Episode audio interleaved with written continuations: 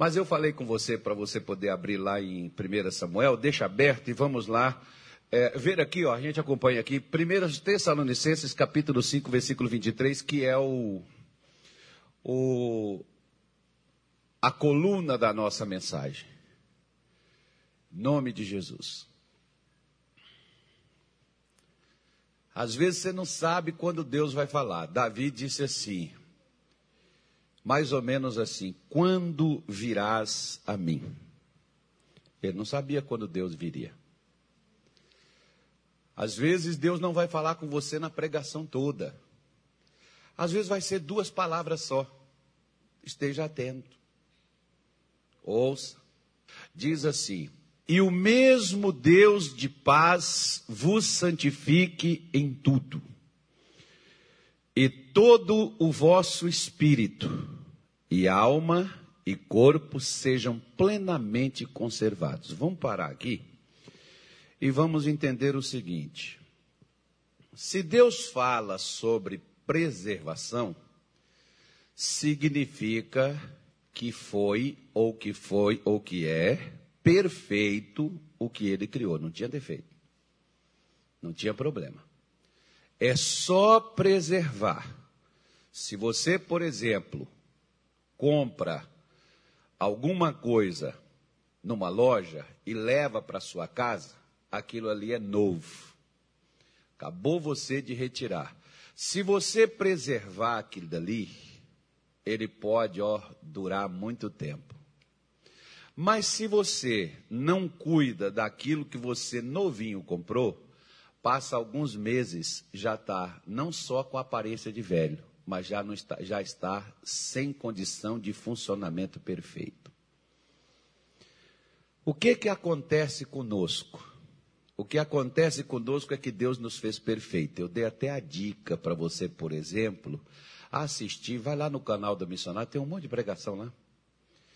E quem é patrocinador daqueles mais antigos, Missionário um dia falou de uma mensagem chamada Considerai-vos como mortos para o pecado.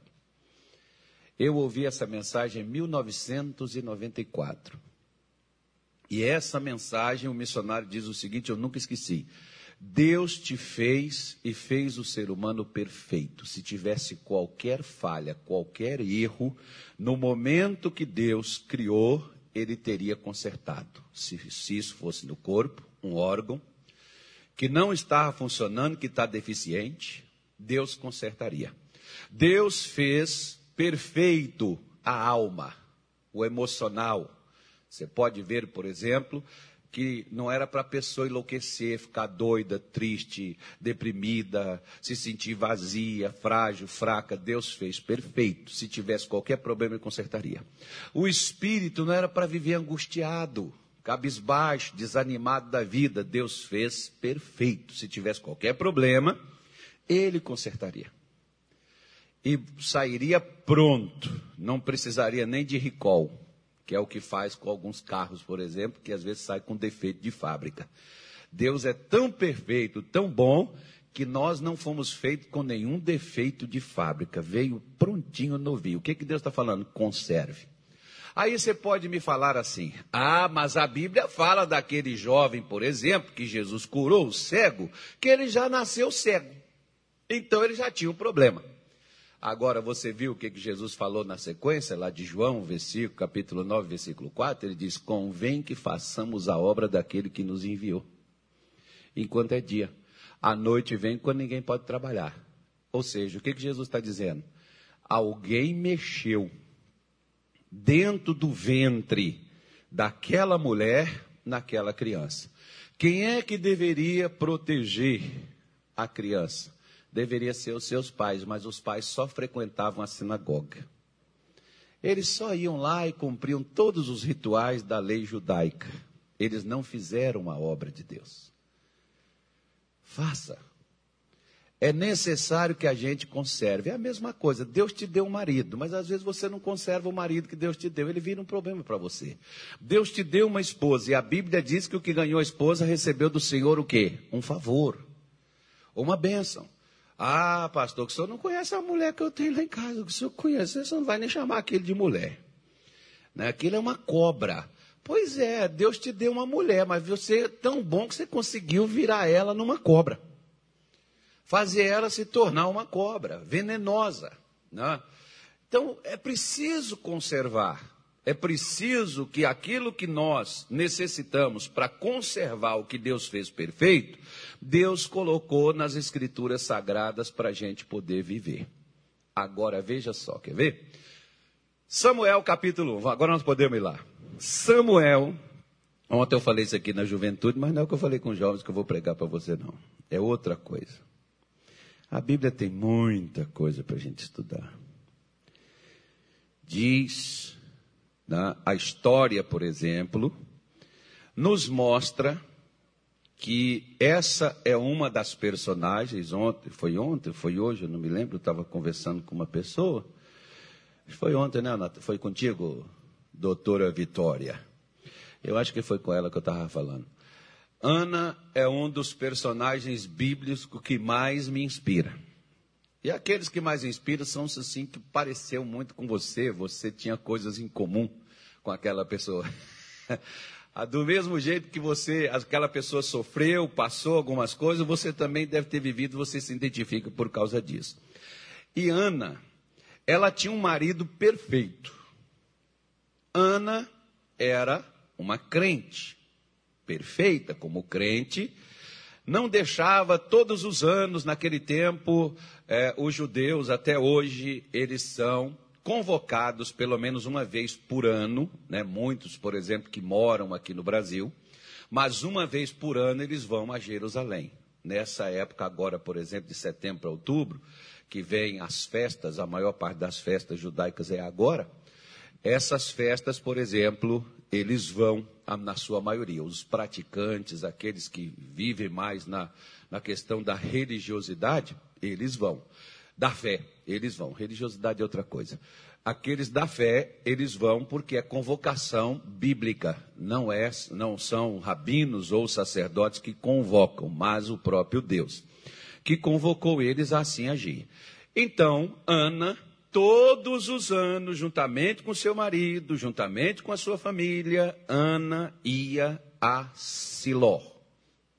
Era o centro de adoração que por 300 anos, quando Israel conquistou a terra prometida nos tempos de Josué, nesse lugar Deus era adorado e ali Deus era sacrificado. As pessoas levavam dízimo, levavam ofertas, levavam votos, aquelas coisas todas da religião de Israel. Eles faziam isso lá nesse local chamado Siló. E ali, todos os anos, ela ia, seu marido oferecia ofertas em porção maior do que a dela, mas a Bíblia diz, né, que o versículo 5, por exemplo, olha, ele diz assim: porém a Ana dava uma parte excelente, porque ele amava Ana, porém o Senhor lhe tinha cerrado o quê? Quem é que tinha cerrado a madre? Quem é que fechou? Quem é que não deixava a Ana ter filhos? Quem falou isso? O marido dela.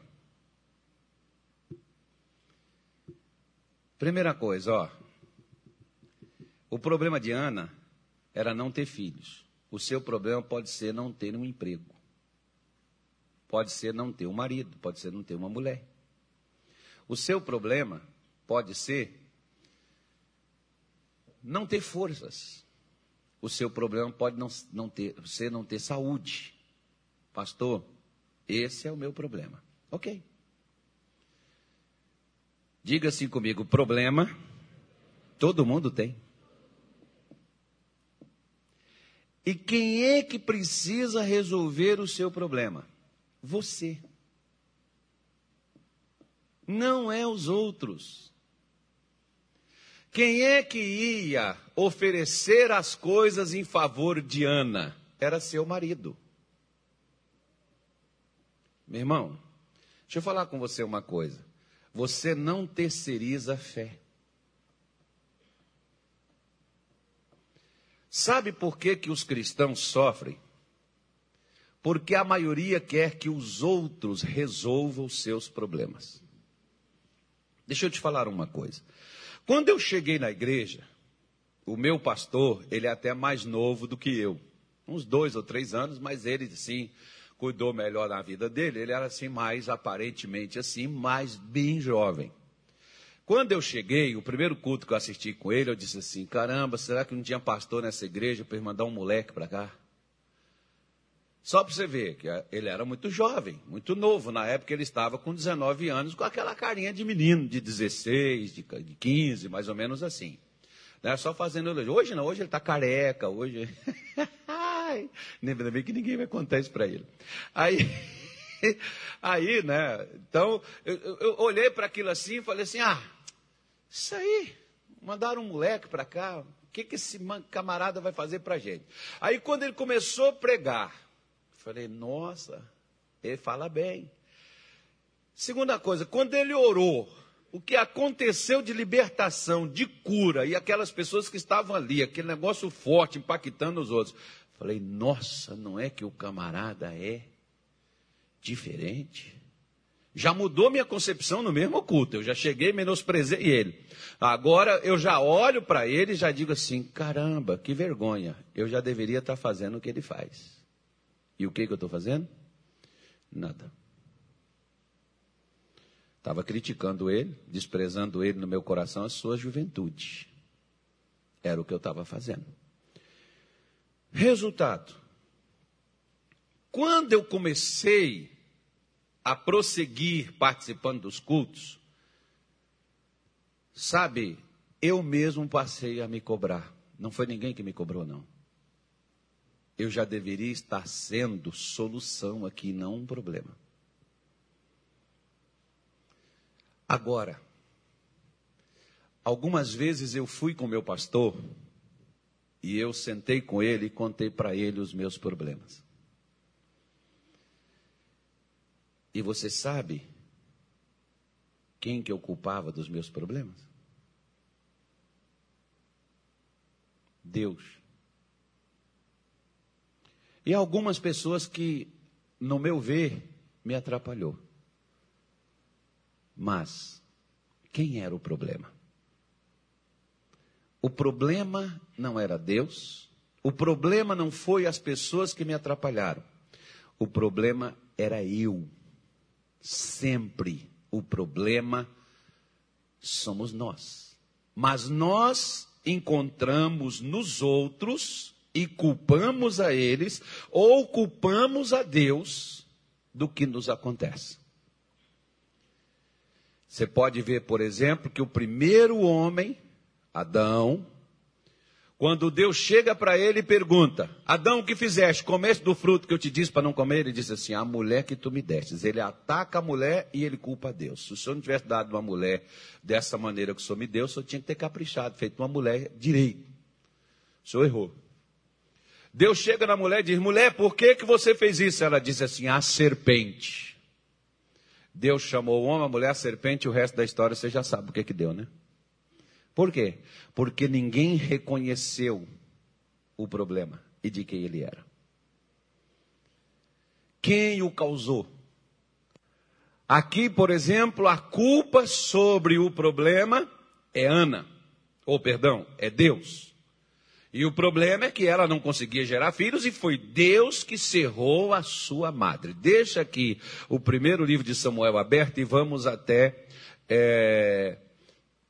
Isaías capítulo 8, versículo de número 20, por favor. Deixa aberto aí que eu vou voltar aí.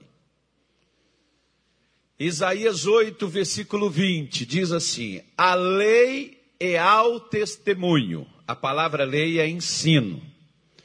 Todas as vezes que você vê a palavra lei, referindo-se à lei, quando se fala de lei, fala-se de Torá. Torá significa ensino.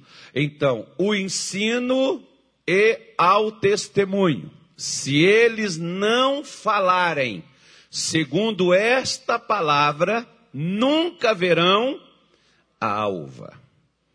Preste atenção, irmão. Você é crente? Sou. O que você anda falando?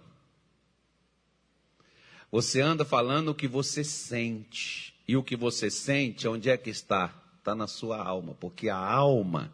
é a parte do ser humano aonde os sentimentos, sejam bons ou ruins, eles estão ali. Por isso que você olha para determinadas pessoas, e minha mãe gostava de falar isso, você fala pelos cotovelos, ou seja, você fala qualquer besteira que vem na sua boca. E por que que você fala? Meu pai usava outro provérbio, que dizia assim, a boca fala, o corpo paga. Ou seja, quando você tem um ensino, uma compreensão diferente das coisas, você vai falar do que você entende, do que você compreende. E o que você entende, o que você compreende, pode não ser o certo. E não é que você não conheça o certo, mas o que você fala acaba prejudicando a você mesmo. E Deus está falando isso aqui com o seu povo, ó. O ensino é ao testemunho. A afirmação que você deve confirmar é o que você está aprendendo. Se você não falar segundo esta palavra que você está aprendendo, você nunca verá a alva, você nunca vai ver um dia novo começar. Você vai ser sempre aquela velha história. E aí, fulano, como você está? Estou indo. Eu até costumo perguntar, está indo para onde? Para o céu ou para o inferno? Porque para algum lugar você está indo. E aí, fulano, como é que estão as coisas? Do mesmo jeito de ontem. E aí, como é que está a vida? Nunca mudou nada. Desde que eu me entendo por gente, é esse sofrimento, essa labuta. Por quê? Você é crente. Eu estou pregando para crente hoje. Eu não estou pregando, não estou fazendo evangelismo hoje, não. Hoje estou falando com crente. Amém, gente? Estou falando com crente. Gente que vem na igreja, gente que sacrifica, gente que fala de Deus, gente que ama a Deus, gente que quer mudar de vida. Eu estou falando para crente. Só que você não fala de acordo com o que você aprende. O que que vai acontecer com você? Isaías diz, versículo 21, coloca aí. Eles passarão pela terra duramente. De que forma que a pessoa vai passar? Oprimidos. O que é opressão? Se você está passando, você sabe. E famintos. E será que tendo fome? Diga assim, crente com fome é um perigo. Porque crente com fome fica com raiva. Não é só crente não, irmão, qualquer pessoa. Toda pessoa que está com fome, fala pouco com ela. Não fala muito, não. Lá em casa eu gosto de brincar com meu filho, por exemplo, que às vezes ele diz assim, pai, estou com fome. Está nada. Ele diz, pai, isso não está dentro de mim. Ele já logo... né, já logo queima o filme. Isso não está dentro de mim para saber. Eu, claro que eu estou com fome. Não, eu sei que você está com fome. Fica tranquilo. Porque crente com fome enfurece. Crente com fome fica nervoso, irmão. E ele diz assim, e então amaldiçoarão seu rei. Aí você vai falar mal. A palavra amaldiçoar não é dizer, maldito, miserável, filho do demônio. Não, a palavra amaldiçoar significa você falar mal. Você anda falando mal de alguém? A pessoa de quem você fala mal é a pessoa que você culpa dos seus problemas. Se você fala mal, se você acha que os seus problemas é sua mulher, você vai falar mal dela. Se você acha que os seus problemas é a sua igreja, você vai falar mal do seu pastor. Se você acha que os seus problemas é o seu patrão, você vai falar mal do seu patrão. E assim sucessivamente. Agora, além de falar mal do governante, do presidente, do governador, do prefeito, nós achamos que a culpa é nossa. Mas quem votou neles, né, irmão? Cada um tem o governador que merece. Então é mais ou menos assim. E ao seu Deus, olhando para cima. Ou seja, a pessoa faz com que o próprio Deus se torne culpado daquilo que ela está passando. Se na sua concepção é o seu sofrimento... Deus não age, Deus não me ama, Deus não me vê, Deus não olha para mim, Deus não me ajuda, Deus não me abençoa. Onde é que Deus estava quando tudo isso aconteceu comigo? Por que que Ele deixou acontecer isso? Por que que Ele deixou acontecer aquilo? Por que que eu nasci nessa família? Por que que eu não nasci na outra, que aquela família ali é bem legal? Não, você nasceu na família certa. Você não nasceu na família errada. Deus não errou quando Ele te fez na cor que você é. no tamanho que você é. Agora, na largura, quem decide isso somos nós. Tá, irmão? A gente que decide se a gente vai ser mais cheinho, se a gente vai ser mais enxutinho, se a gente vai ter tanquinho ou se a gente vai ser um botijão. Aí é nós que decidimos isso. Tanto é que Deus deixou para a gente conservar o que Ele criou. Criou perfeito. A gente que faz a coisa ficar fora de onda, né? Aí ele diz, versículo 22, para a gente poder encerrar aqui. E olhando para a terra, eis que haverá angústia e escuridão, e serão entenebrecidos com ânsias e arrastado para onde? Para a escuridão. Quando nós culpamos os outros dos nossos problemas, esse é o nosso retrato, é o nosso diagnóstico. Preste atenção. Olhando para a terra é onde eu habito, é onde eu vivo. Como é que eu estarei? Haverá o quê? Angústia. Angústia me afeta em que parte da minha vida? Meu espírito. Porque o que que a angústia traz? Você vê, por exemplo, tem uns irmãos que eles vêm conversar comigo, diz, pastor, estou com um problema muito sério. Eu digo, você tem 1 milhão para gastar e não sabe com o que? Eu vou te ensinar agora. Ah, quem dera, pastor, que fosse o meu problema esse. Pois é, irmão. Mas por que a pessoa está sofrendo? Porque angústia é o que faz a gente sofrer. Agora presta atenção. Isso é causado por causa do quê? Isaías falou conosco, o ensino é o testemunho. Se você não falar segundo esta palavra, você nunca verá dias melhores. Você vai ver a sua vida como ela sempre foi. Você vai enxergar a sua vida exatamente como ela sempre foi na sua vida, você não vai ver nada melhorar. E como é que essa vida será? Uma vida de angústia. Escuridão é quando, por exemplo, você experimenta assim na sua casa, cuidado, senão você pode se machucar. Apaga todas as luzes, você vê, você vai ficar sem saber para onde que vai. E onde você vai pisar, por quê? Você pode tropeçar, você pode se machucar, você pode cair. A escuridão é quando você tem problemas e você, claro, diga assim, graças a Deus, eu não tenho esse problema. Amém. Mas é quando você diz assim, eu não sei mais o que eu faço, pastor, já fiz de tudo. Onde é que você está? Na escuridão. Você não consegue enxergar um caminho. Você não consegue enxergar uma solução. Você não consegue enxergar uma direção. Você está no escuro. Poxa, pastor, eu luto, eu oro, eu falo com Deus, eu busco, eu jejuo, eu levanto de madrugada. Pastor, eu tenho vindo aqui na igreja, Deus é meu testemunho, eu tenho buscado. Eu nunca fiz o que eu estou fazendo agora, mas pastor, ao invés de melhorar, as coisas estão piorando. Está ficando mais difícil. Eu já estou cansado já dessa situação, não sei mais o que fazer. Você está aí. E o que te levou para aí?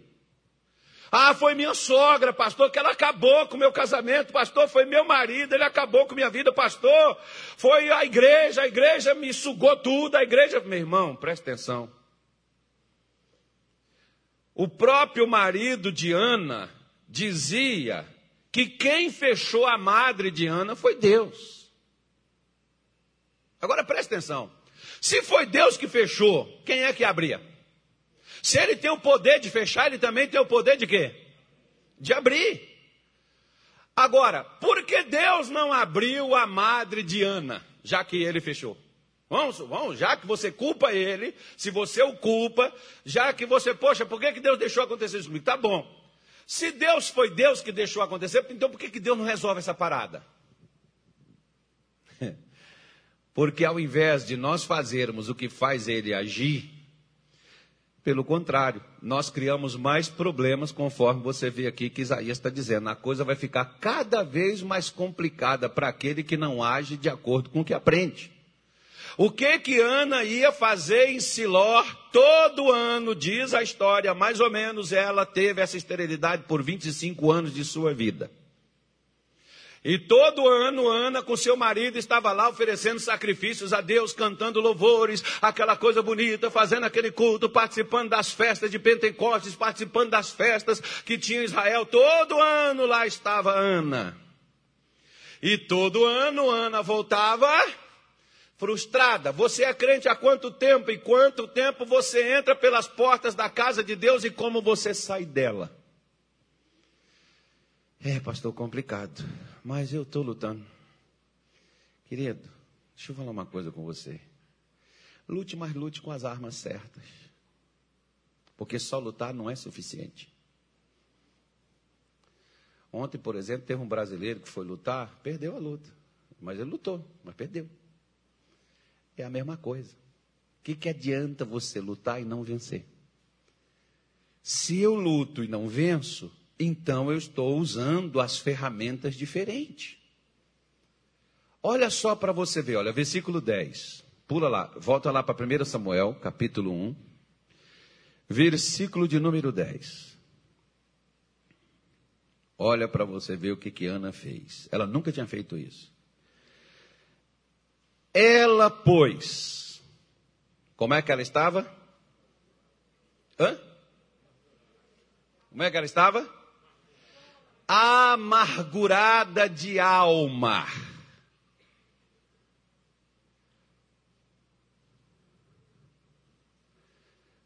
Amargo.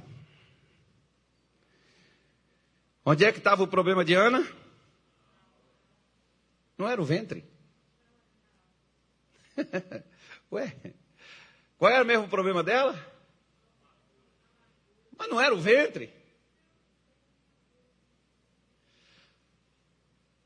O que a sua alma tem, o seu corpo copia. A causa, por exemplo, de muitas doenças que existem no físico não está nele. Por isso que a pessoa toma remédio, faz medicamento e não resolve. Por quê? Porque o remédio alivia o problema no físico, mas a alma continua doente. Se você é uma pessoa amargurada, aquela pessoa azeda, aquela pessoa que muitas vezes você não enxerga oportunidade, você é a vítima. Pastor, da minha casa eu sou o único que não consigo nada. Todo mundo na minha casa tem.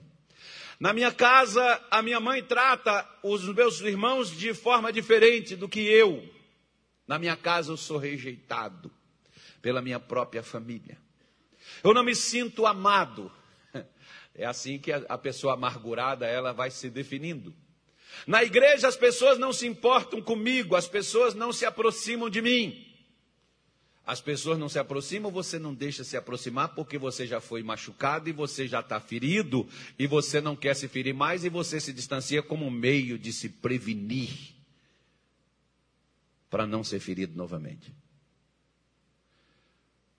Aquelas pessoas, por exemplo, casou, casamento não deu certo, sofreu, foi traído, teve briga, confusão, rejeição. Aí a pessoa diz assim, nunca mais eu quero saber de ninguém na minha vida. Eu já escutei isso várias vezes, irmão. A pessoa chega na igreja e diz, pastor, nunca mais eu quero saber de macho. Homem para mim, só Jesus. Daqui a pouco está lá na minha sala. Pastor, é que tem uma pessoa gostando de mim. Eu queria um conselho seu, o que o senhor acha? Ué, mas não era você que não queria saber mais de homem nenhum? Eu sempre penso comigo, essa aí, quando a alma dela for curada, ela vai querer casar de novo. Por quê? Porque a alma está ferida, a alma ferida rejeita. Igual, por exemplo, se você tem um problema no seu estômago e você come e passa mal, toda vez que você olhar a comida, sabe o que você vai fazer? Nem pensar. Quero nem saber, nem provar isso. Porque se eu tenho um amigo meu, por exemplo, que um dia nós fomos descansar num local, numa praia, e depois eu falei com ele, vamos comer, tem um peixe ali e tal, aí vamos lá comer, um restaurante legal lá na praia. Falei, vamos comer. Aí fomos comer um peixe. Aí ele chegou lá, ele, Falou, senhor, mas tem um camarão tão bonito, eu vou pedir esse peixe com um camarão. Eu falei, ah, você que sabe, estava ele a esposa, eu e a minha. Eu vou pedir um outro com a minha mulher, que eu já não sou chegado a camarão. Né? Não gosto, não é minha praia. Eu nasci na roça, meu negócio é outra coisa. Não é coisa sofisticada assim. Você não aprendeu a comer quando era pequeno, quando cresce não vai querer experimentar também. Eu experimentei, mas não sou fã. Se eu quiser comer, a minha mulher faz, por exemplo, bobó de camarão, eu como por causa da abóbora. Não por causa do camarão, aquela coisa, ah, eu amo isso. É.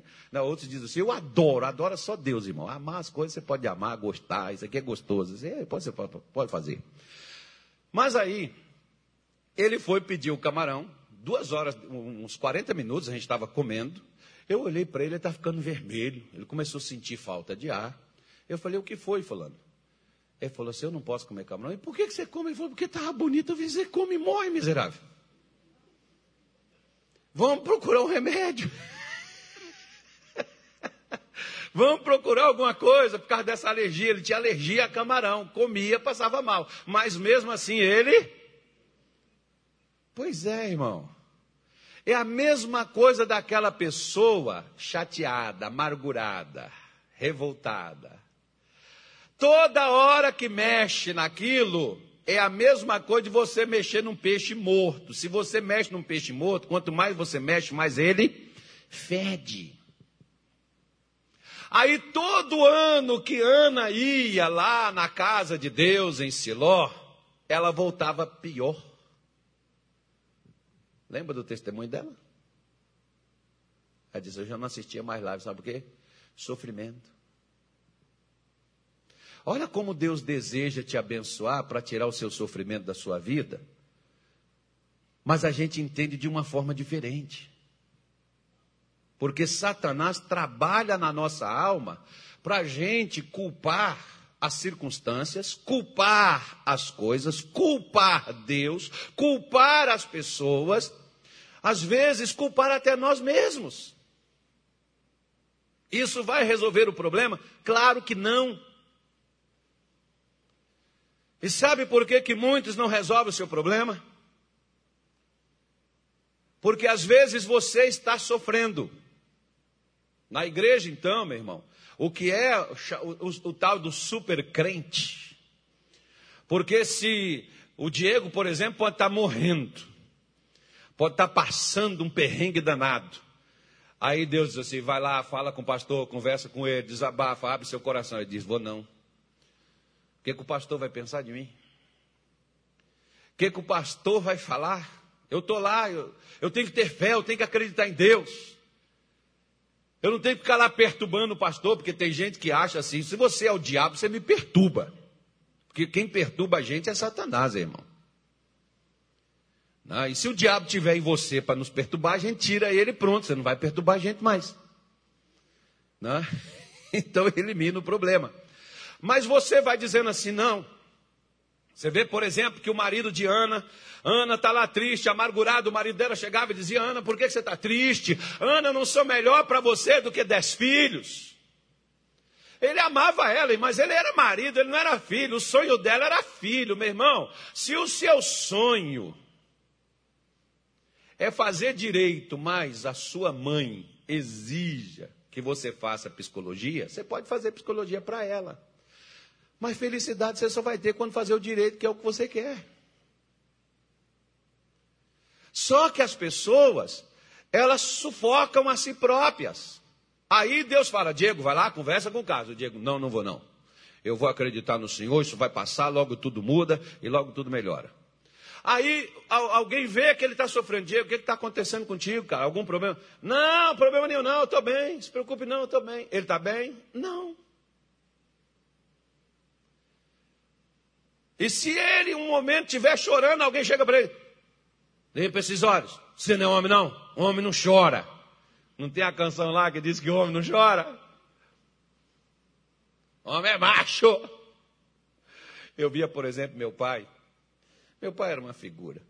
Meu pai, quando ele perdeu o pai dele, principalmente, porque a minha avó eu ainda era muito novo, ainda não me lembro bem. Mas o meu pai eu me lembro. O meu pai, quando meu avô morreu, meu pai, ele pegava assim, montava no cavalo inteiro e saía assim para dentro do mato, sumia. E eu curioso, né? Criança é muito curiosa, é igual mulher. Mulher, por exemplo, curioso pra caramba. Você não pode fazer muita coisa na frente de mulher que ela quer saber o que é. Você não pode nem rir. Ela vai dizer, você está rindo de quê? Né?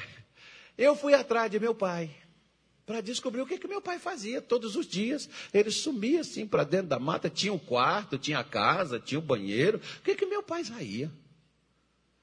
E eu fui descobrir, sabe o que meu pai fazia? Ele sentava numa árvore caída que tinha lá no chão lá e chorava. Sabe o que ele ia fazer? Ele ia chorar escondido da gente para não chorar na nossa frente, para a gente não achar assim, ele é fraco.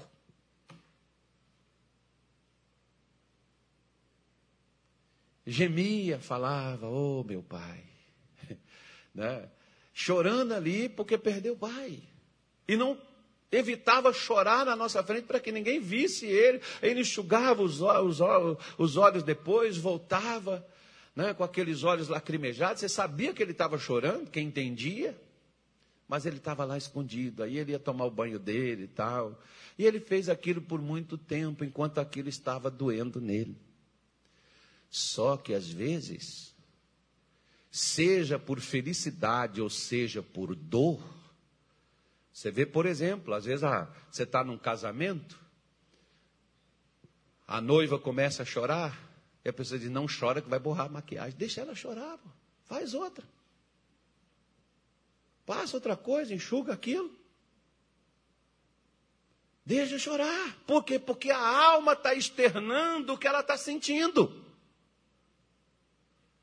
A maioria das pessoas que são chamadas supercrentes, não, se você tiver um problema, ó, você não pode estar no altar, porque você está passando por uma situação, você está sofrendo, né? Deus não está contigo não, porque se Deus estiver com você, você não vai ter problema. Aí eu te pergunto, todo mundo tem problema. Qual era o pecado de Ana? A Bíblia não diz que ela tinha pecado. A Bíblia diz que ela tinha amargura na sua alma, de uma frustração por não realizar um sonho. Todo sonho frustrado que a pessoa tem leva ela à amargura. Se você tem sonhos que você ficou frustrado neles, você vai ficar uma pessoa amargurada por causa disso, porque você não é realizado. Eu gosto quando o missionário diz assim, Deus deseja te realizar.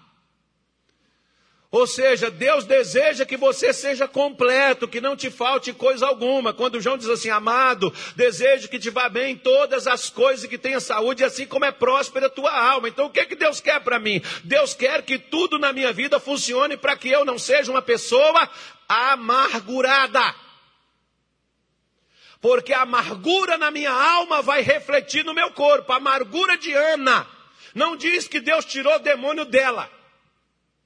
Não diz que ela foi expulsa, foi feito lá um exorcismo para libertar ela dessa amargura. O que ela fez?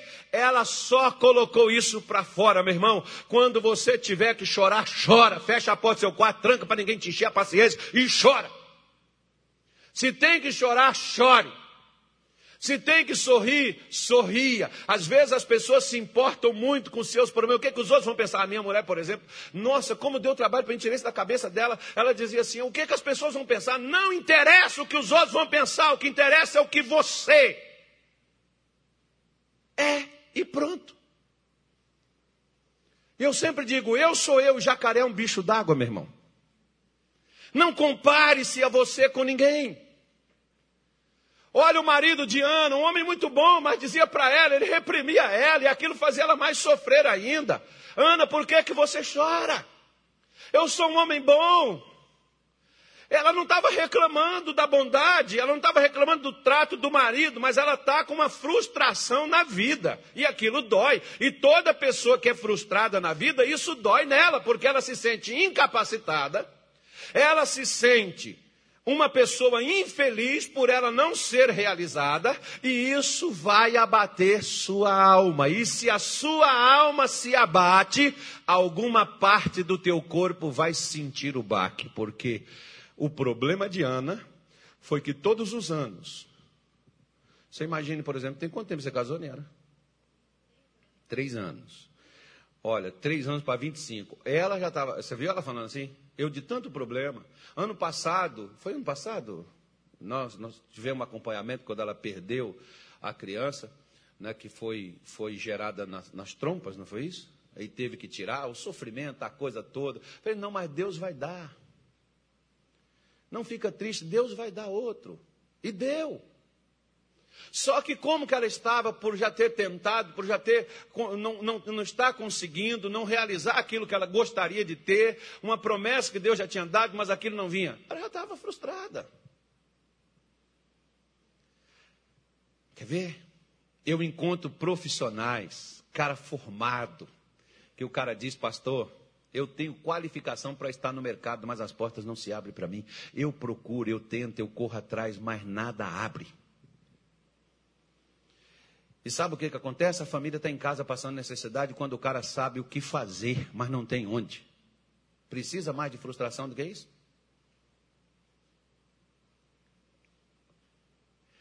Olha só o cenário.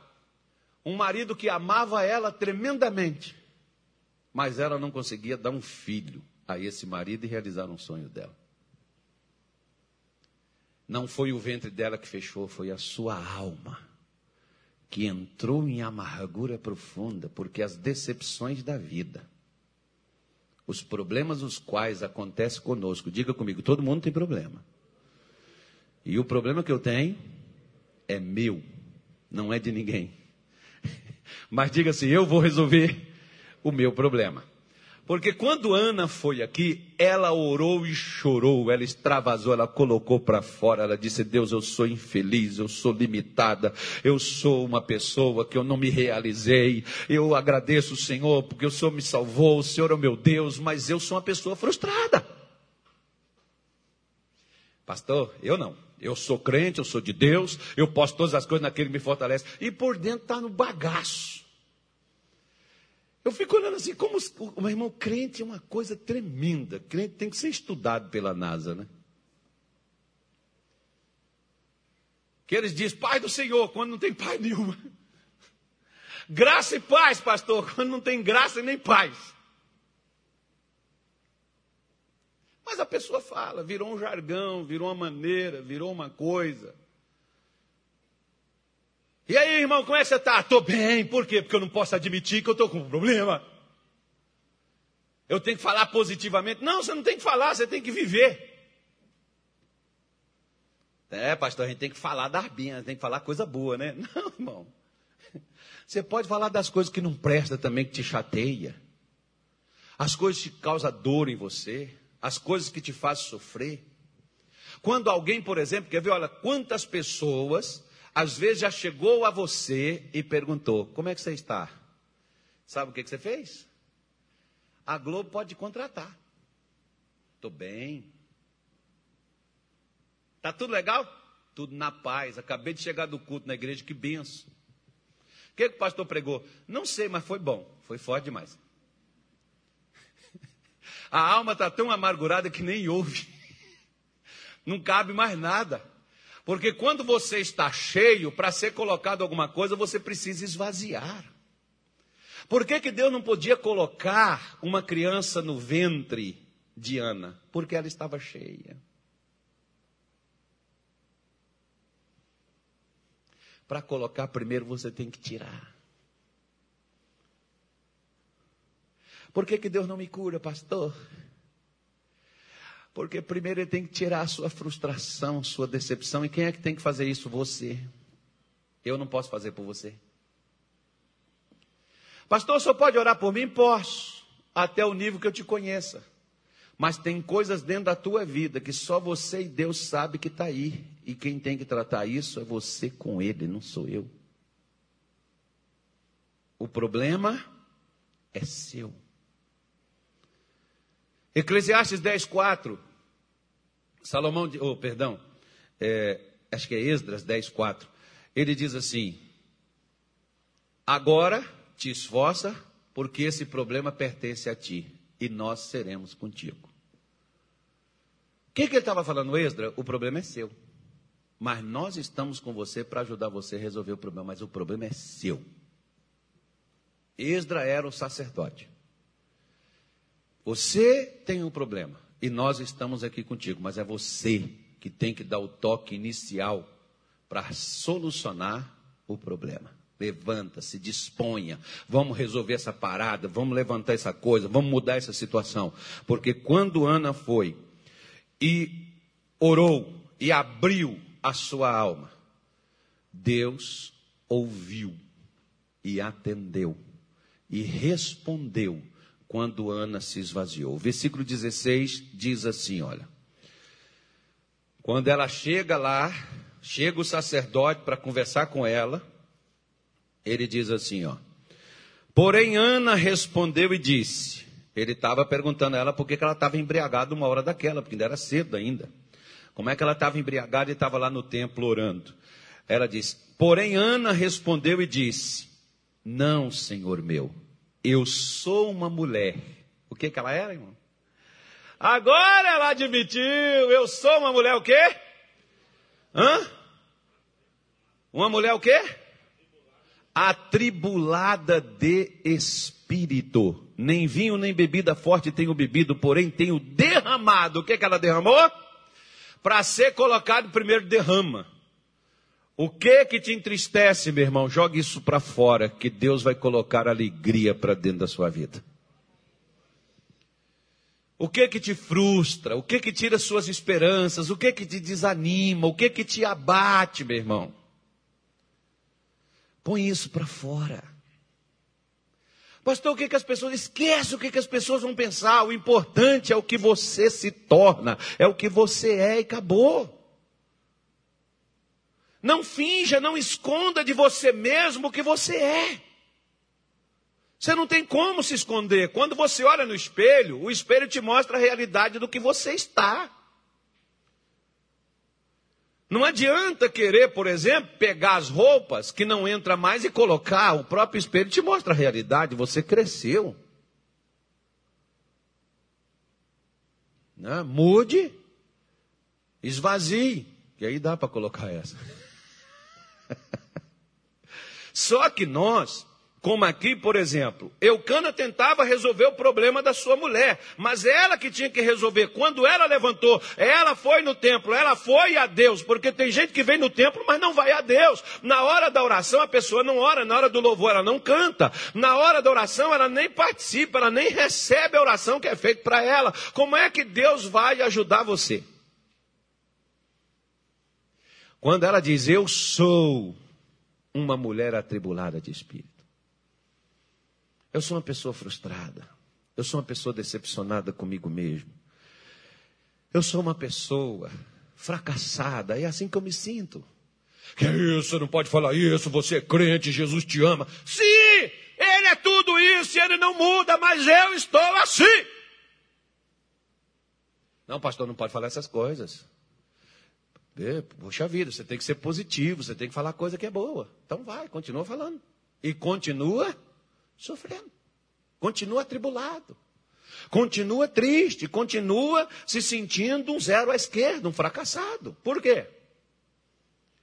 Porque todo mundo, quando não consegue as coisas, coloca a culpa nos outros do que não conseguiu. Talvez Ana passou por 25 anos dizendo, Deus, eu me lembro, por exemplo, irmão, que eu dizia assim, Senhor, não precisa nem o fura-bolo,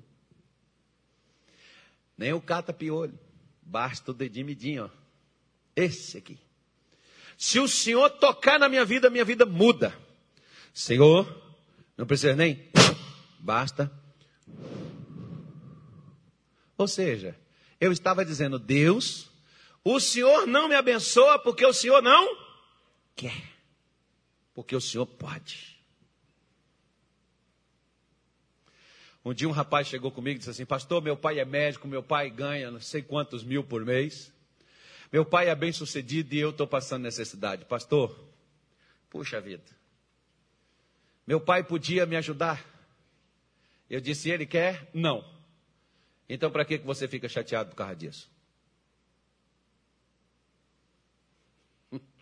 Ah, mas é que o meu pai, eu estou numa situação difícil porque meu pai não faz nada. E você tem feito alguma coisa para mudar isso? Você quer que o outro resolva, tome o remédio que você precisa para ser curado, o outro beba? Existe isso, gente? Você pode tomar remédio para o seu filho? Você pode tomar remédio para o seu marido? Você pode tomar remédio para a sua mulher? Não. Você pode comprar, tomar não.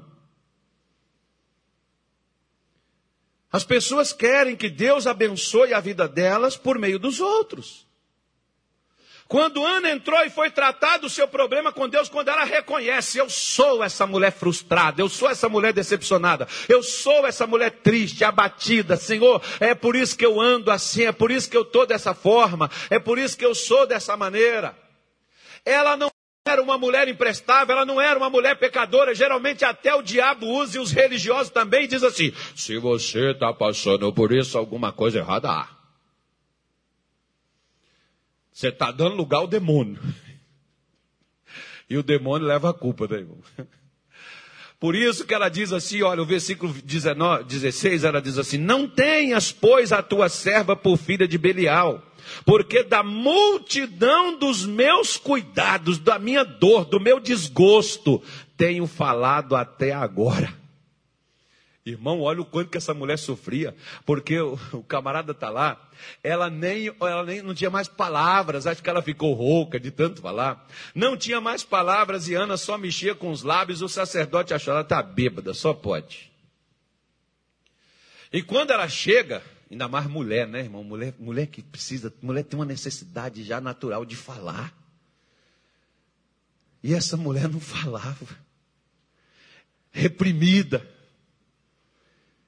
Vai falar o quê? É Deus que fez, é Deus que me fechou, Deus que está fazendo. É, então vou tratar com ele, pô. Ela nunca foi.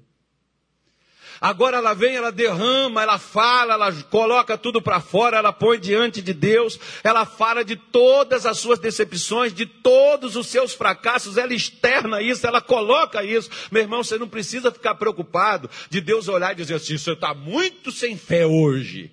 Não, meu filho. Deus é aquela pessoa que você chega para ele e você desabafa, ele não sai contando para os outros o que você falou.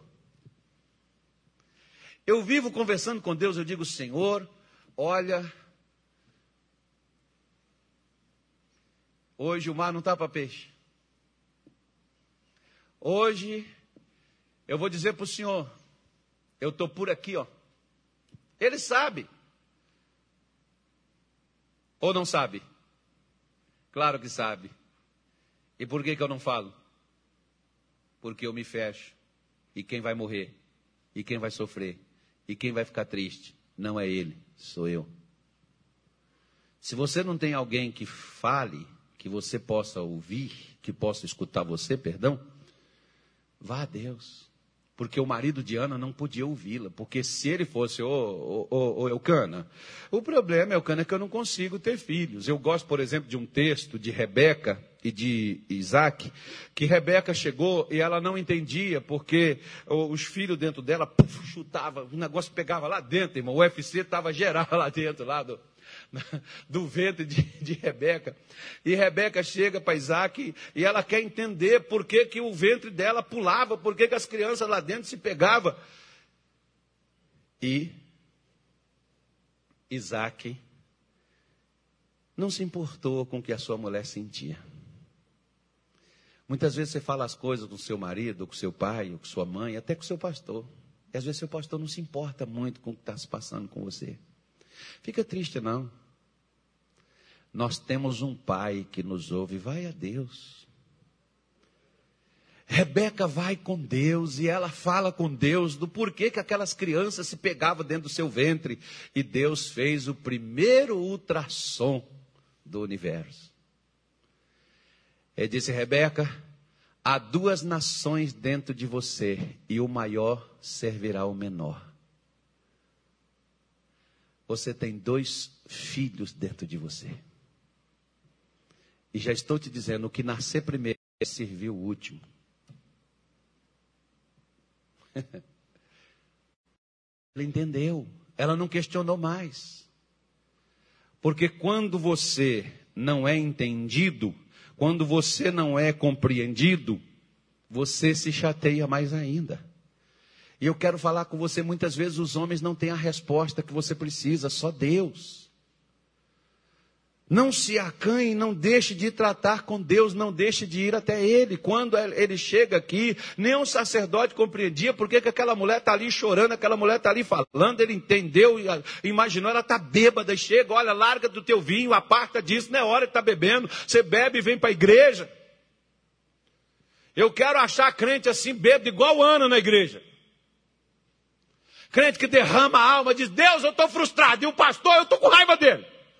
Ele falou coisa que eu não gostei, Senhor. Não, está amarrado, eu não posso, isso é homem de Deus. Ah, irmão, para com essa palhaçada. É para isso que Deus existe, é para você chegar e desabafar, falar de sua frustração, de sua decepção, falar de sua dor. Tem gente que não fala, não, pastor, eu não posso fazer uma coisa, mas você carrega, você sente, você tem. Ana falou de toda a multidão, de todo o seu desgosto, de todos os seus problemas. E aí ela pega e diz, não tem a sua filha como, não me tem a sua serva como a filha de Belial, como uma pessoa imprestável, como uma pessoa do diabo. Da multidão dos meus cuidados tenho falado, e do meu desgosto tenho falado até agora. E sabe o que o sacerdote diz para ela? Ele diz, fecha os olhos que eu vou fazer uma oração forte para você. Sai dela, demônio. Vai embora, demônio do desgosto. Vai embora, demônio da mágoa. Não, sabe o que o sacerdote disse? Vai em paz, e o Deus de Israel te conceda a tua petição que lhe pediste. Quando você abre a sua alma e derrama ela, Deus concede o que você pede. Deus só não pode conceder nada, nem a mim, nem a você, quando há fingimento dentro da nossa vida. Não finja estar bem se não está. Não fique pensando que Deus não sente o que você sente, que Deus não sente a sua dor, que Deus é insensível ao seu medo, à sua insegurança. Não fique pensando que Deus é insensível ao que você sofre, ao que você passa, ao que você enfrenta. Fique de pé, ou sentado, ou deitado, conforme você preferir, mas nós vamos derramar a nossa alma hoje. Se você quiser levar coisa boa para casa, deixe as coisas ruins que você trouxe hoje e jogue tudo fora.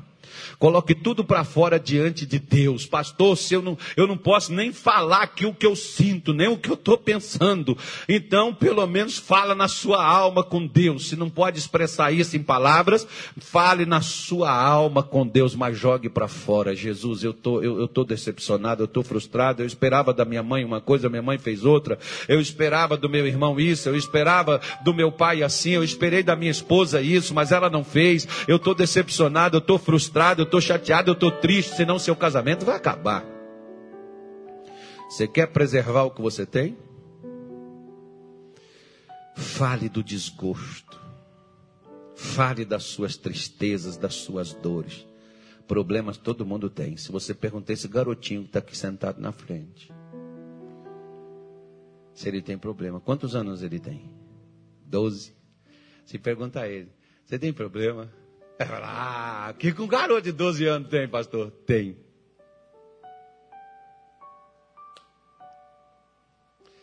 Às vezes ele tem problema, por exemplo, de querer brincar, ficar no telefone até as madrugadas, e alguém não deixa, e ele se chateia por causa disso. Então ele tem problema. Ele quer brincar no momento que não é para brincadeira, então ele tem problema. E ele fica frustrado. Quando nós somos corrigidos, nós ficamos tristes. Mas é para o nosso bem, mas nós não entendemos que é. E nós ficamos chateados. E nós começamos a nos afastar de quem nos corrige. Que é para quê? Que é para a gente não se frustrar mais, passa a ser um meio de defesa. A Bíblia diz, e Deus sabe, esses dias eu estava falando com a minha mulher, nenhuma correção ela é boa no momento que ela é feita. O próprio Deus sabe disso. Mas mesmo assim Ele nos corrige, porque Ele corrige quem Ele ama. Se a sua mãe te corrige, o seu pai te corrige, o seu amigo te corrige, o seu pastor te corrige, é porque Ele ama você e Ele quer o bem para você. Mas às vezes a gente entende a correção como algo duro, uma repreensão forte. Poxa, que me expôs, Olha só, me magoou, me feriu. Aí depois você fica dando paz para os outros. Que paz que você está dando? Você não tem paz. É preciso ir diante de Deus, não deixe isso acumular, irmão. Ana levou 25 anos guardando dentro do seu peito desgosto. Eu não sei se você está guardando há quanto tempo, nem um dia presta, nem uma hora presta. Joga isso fora, fecha os seus olhos, tem uma canção aí, ó. Então vamos lá. Eu quero me esvaziar de mim. Se você sabe cantar, cante. Eu quero me esvaziar. Faça da canção uma oração para você. Da religiosidade. Eu quero me esvaziar de mim. Eu quero me esvaziar de todos os meus títulos. Eu quero me esvaziar.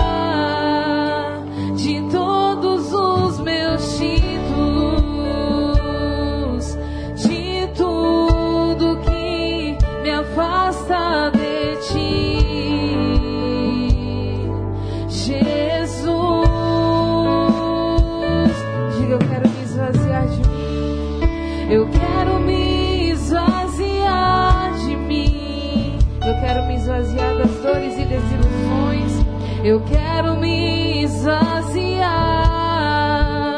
das dores e desilusões.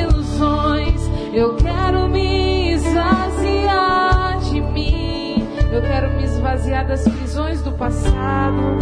Eu quero me esvaziar da prisão do passado e de tudo que me afasta.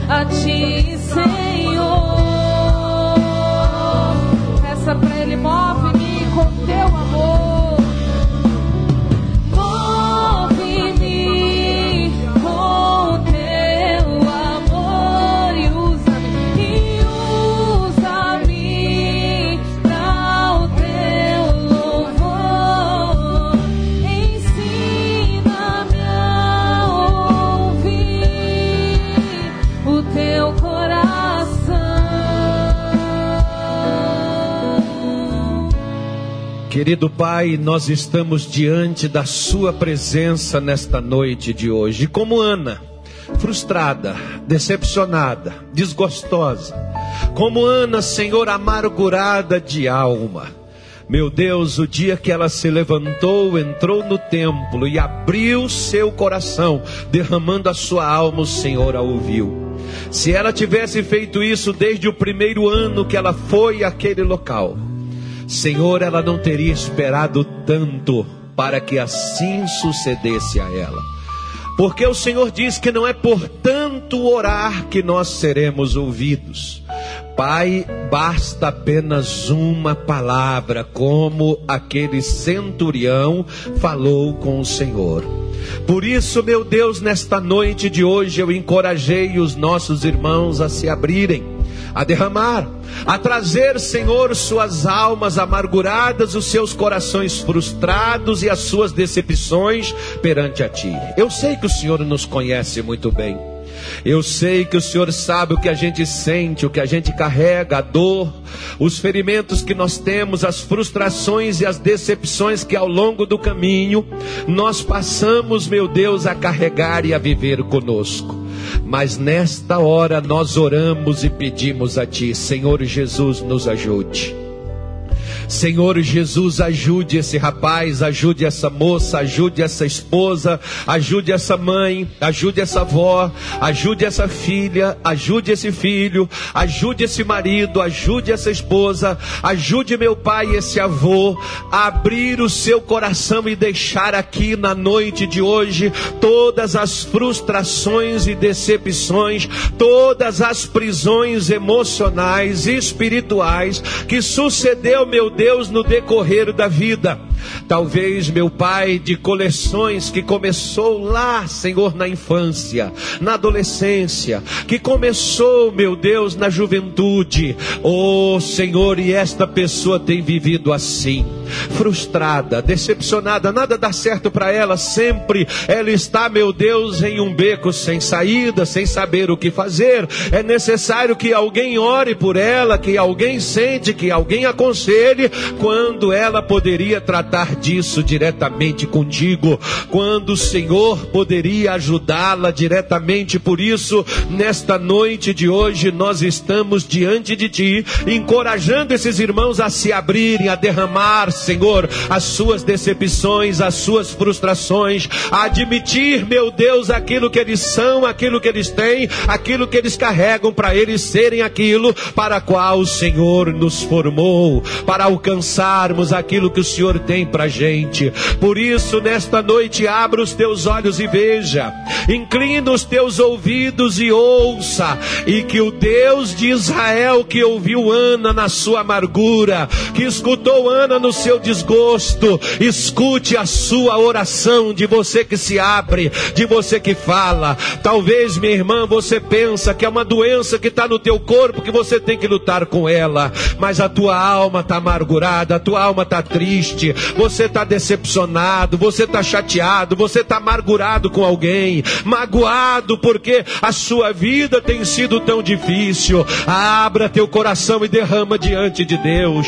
O problema não está no seu salário, o problema não está no seu bolso, o problema não está no teu corpo, o problema está dentro da tua alma, ou das suas frustrações e do seu desgosto, daquilo que já era para ter dado certo e não deu, de você que tentou várias vezes e não conseguiu, e você é fiel a Deus, e você é crente, e você acredita, e você lutou com todo, mas você não conseguiu. Você já participou de sessões de descarregos, você já participou de orações fortes, e você pensa que isso é apenas demônio. Não, minha irmã, tira esse veneno de dentro de você, tira de dentro do teu coração, meu irmão, essas frustrações, essa amargura da tua alma. Deus tem algo bom hoje que Ele começa a fazer na tua vida, que a partir desta noite de hoje não se repetirá. Deus irá tomar a tua mão e Deus irá te conduzir e te tirar dessa escuridão e tirar você da sua dor e conceder o que você deseja, o que você pede em oração nesta noite de hoje. Pai, escute, são os teus filhos, alguns feridos, machucados, decepcionados, alguns, meu Deus, amargurados, outros desgostosos, porque, meu Deus, pelo decorrer do tempo, já era para essa pessoa estar em pé, já era para ela ter vencido, mas a vida foi tão difícil, endureceu, houve, meu Deus, obstáculos e ela não conseguiu superar, e ela voltou a entristecer outra vez, ela voltou a se frustrar e a se decepcionar. Nós oramos nesta noite de hoje e te pedimos, oh, nos ajude, Senhor, a sair daqui diferentes, nos ajude a sair daqui transformados. Meu Deus, em nome de Jesus, essa pessoa que ora lá da sua casa, que acompanha-nos nesta live de hoje, essa pessoa que nada tem dado certo para ela, que tudo que ela tenta, e ela diz, ela se entusiasma, ela diz, agora vai dar certo, mas quando chega, Senhor, volta a estaca zero outra vez, o mesmo problema, a mesma dor, o mesmo desgaste, a mesma revolta. Ah, mas nesta noite nós oramos porque vai mudar, porque vai, meu Deus, ser diferente de hoje em diante. Por isso, Senhor, escute a tua igreja, escute o teu povo que geme, o teu povo que chora, o teu povo que clama, o teu povo que transforma é oração em lágrimas, mas é o povo que quer uma resposta, Senhor, é o povo que quer uma solução, o fim da dor, o fim, meu Deus, do desgosto, o fim do fracasso, o fim da derrota, meu Pai. Venha e ajude, Espírito Santo, venha e ajude, ajude esse homem, ajude esta mulher, mostre a tua mão e mostre o teu poder. Basta, meu Deus, que o Senhor nesta hora preencha esta pessoa, nesta hora o Senhor nesta hora o Senhor abra os caminhos, nesta hora o Senhor conceda a vitória, o Senhor abra a porta que sempre esteve fechada. Ah, meu Deus, é a frustração que tem esta pessoa, de ser, meu Deus, uma pessoa qualificada, mas ela não consegue mudar nada, ela não consegue, meu Deus, transformar nada. Mas a partir de hoje, Senhor, a partir de hoje, um novo homem surge, uma nova mulher, uma pessoa livre, uma pessoa cheia, não apenas de expectativa, mas cheia de determinação para viver uma vida nova. Oh, Espírito Santo, o Senhor nunca frustrou. Quem se aconselhou contigo? Quem se aproximou de ti? Quem confiou no Senhor? Quem se abriu diante de tua presença? O Senhor nunca deixou voltar vazio. Venha, eu quero resposta, eu quero resposta deste homem, eu quero resposta desta mulher nesta noite de hoje. Traz, Senhor, a solução para a tua igreja, traz, Senhor, o fim do choro, traz, Senhor, o fim da dor, o fim do desgosto. Que a tua bênção e a tua paz venha hoje, marque, ó Deus, o coração de teu povo, e que assim o Senhor faça esta tua obra na noite de hoje e glorifique o teu santo nome. Diga comigo: Senhor Jesus, nesta noite eu estou aqui diante de ti, abri o meu coração, falei do que pesa na minha alma e do meu desgosto, porque o Senhor é o Deus que me realiza, e eu sei que o Senhor me entende, e eu sei que o Senhor me responde. E de hoje em diante, meu Deus, a minha vida vai mudar, eu não serei mais o mesmo, porque eu não vou aceitar mais carregar a culpa, o medo, o desânimo, o desgosto na minha alma. Eu não fui criado para sofrer, eu fui criado para ser feliz, para ser completo, para ser realizado. E eu invoco o Deus que me criou, o Deus que me fez perfeito, o Deus que me fez para cantar seus louvores.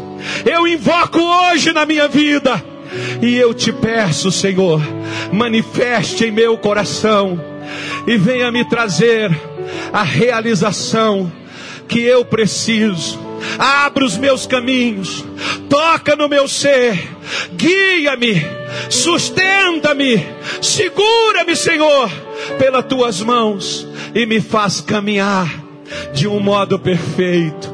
Eu te peço nesta noite, em o nome do Senhor Jesus, ajude-me, porque tu és a minha esperança, tu és a minha rocha, a minha salvação, a força da minha vida, a alegria do meu cântico.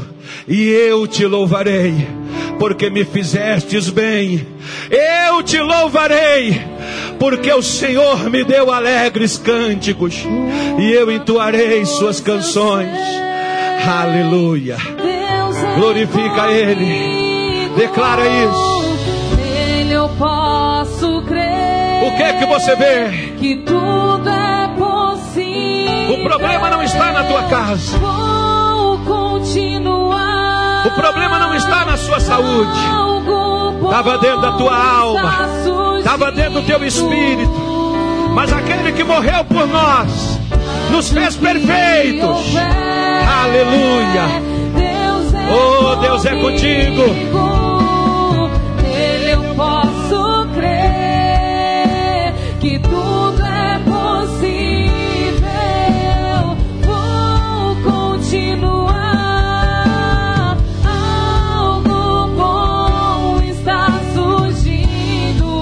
Eu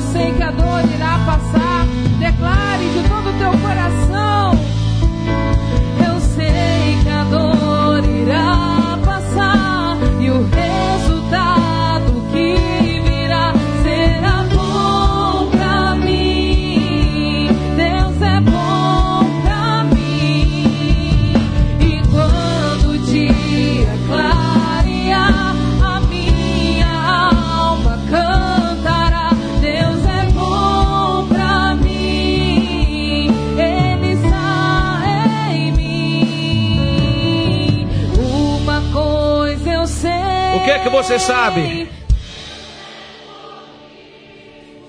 Tão certo como o ar que você respira. Que tudo é possível. O que você vai fazer? Por quê?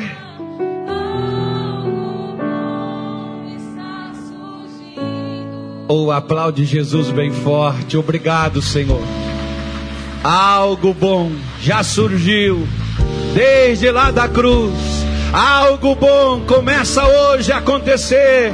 E aquele que era desgostoso, triste, abatido, sem esperança, surge uma nova luz. Nós iremos crescer, nós iremos avançar, nós iremos vencer para a glória de Deus.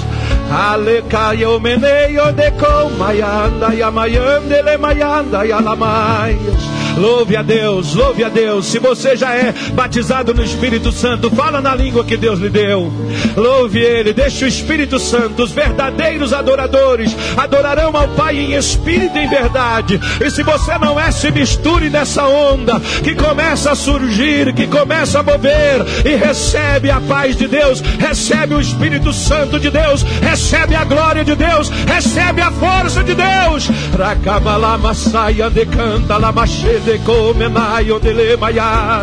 Glórias, glórias, glórias, glórias. Seja bendito. Nós te louvamos pela conquista, nós te louvamos pelo milagre, nós te louvamos pela graça, nós te louvamos pela misericórdia, nós te louvamos pela salvação, nós te louvamos pela cura. Sim, nós te louvamos. Recoma lá, sayala maiede, reclama e onda e anda e coma e ala maneias. Glórias e glórias e glórias. Oh, glorifica a Deus, igreja. Eu quero ouvir toda a igreja de Deus. E você que está em casa, faça da sua casa a igreja, do seu quarto a igreja, e ore e louve, levante as mãos para os céus. Você está na presença daquele que te conhece, daquele que te entende, que te ouve, que sente o que você sente.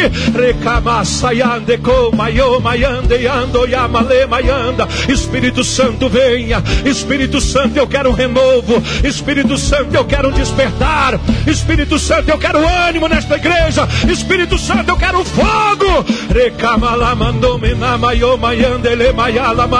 No lugar onde houve tristeza, no lugar onde houve frustração, eu quero realização. No lugar onde houve tristeza, eu quero alegria. Vem, vem, vem, porque vós tereis alegria que ninguém poderá tirá-la de dentro de você. Recebe a alegria de Deus. Recebe a alegria de Deus na tua vida. Aleluia, aleluia. Ah, nós te damos graças, nós te adoramos e nós te louvamos, e nós te dizemos obrigado, Senhor, pois teu é o reino e tua é a honra e tua é a glória hoje e todo sempre. Grandes coisas fez o Senhor por nós, e por isso nós estamos alegres. Aleluia, aleluia. Eu quero que você glorifique a Deus, irmã. Eu quero que você glorifique a Deus, meu irmão. Há uma liberdade, há uma unção de Deus presente neste lugar. Que o Deus que te ouviu atenda a tua petição. O Deus que atendeu Ana, aquela mulher triste, atribulada, aquela mulher desgostosa. Não, você não vai levar desgosto para tua casa. Você vai levar o gozo do céu, a alegria de Deus. Você vai levar paz para dentro da tua casa. Chega! Venha, Senhor. Quero ver um povo realizado, quero ver um povo alegre, quero ver um povo, meu Deus, que caminhe na sua presença, um povo que tenha graça, um povo que tenha o favor, um povo que conhece a misericórdia, um povo que tenha o teu amor, meu Deus, refletido na face. Obrigado, Senhor. Nós te damos graças, nós te glorificamos e nós te bendizemos e nós te agradecemos. Muito obrigado, Pai. Digam graças a Deus e amém.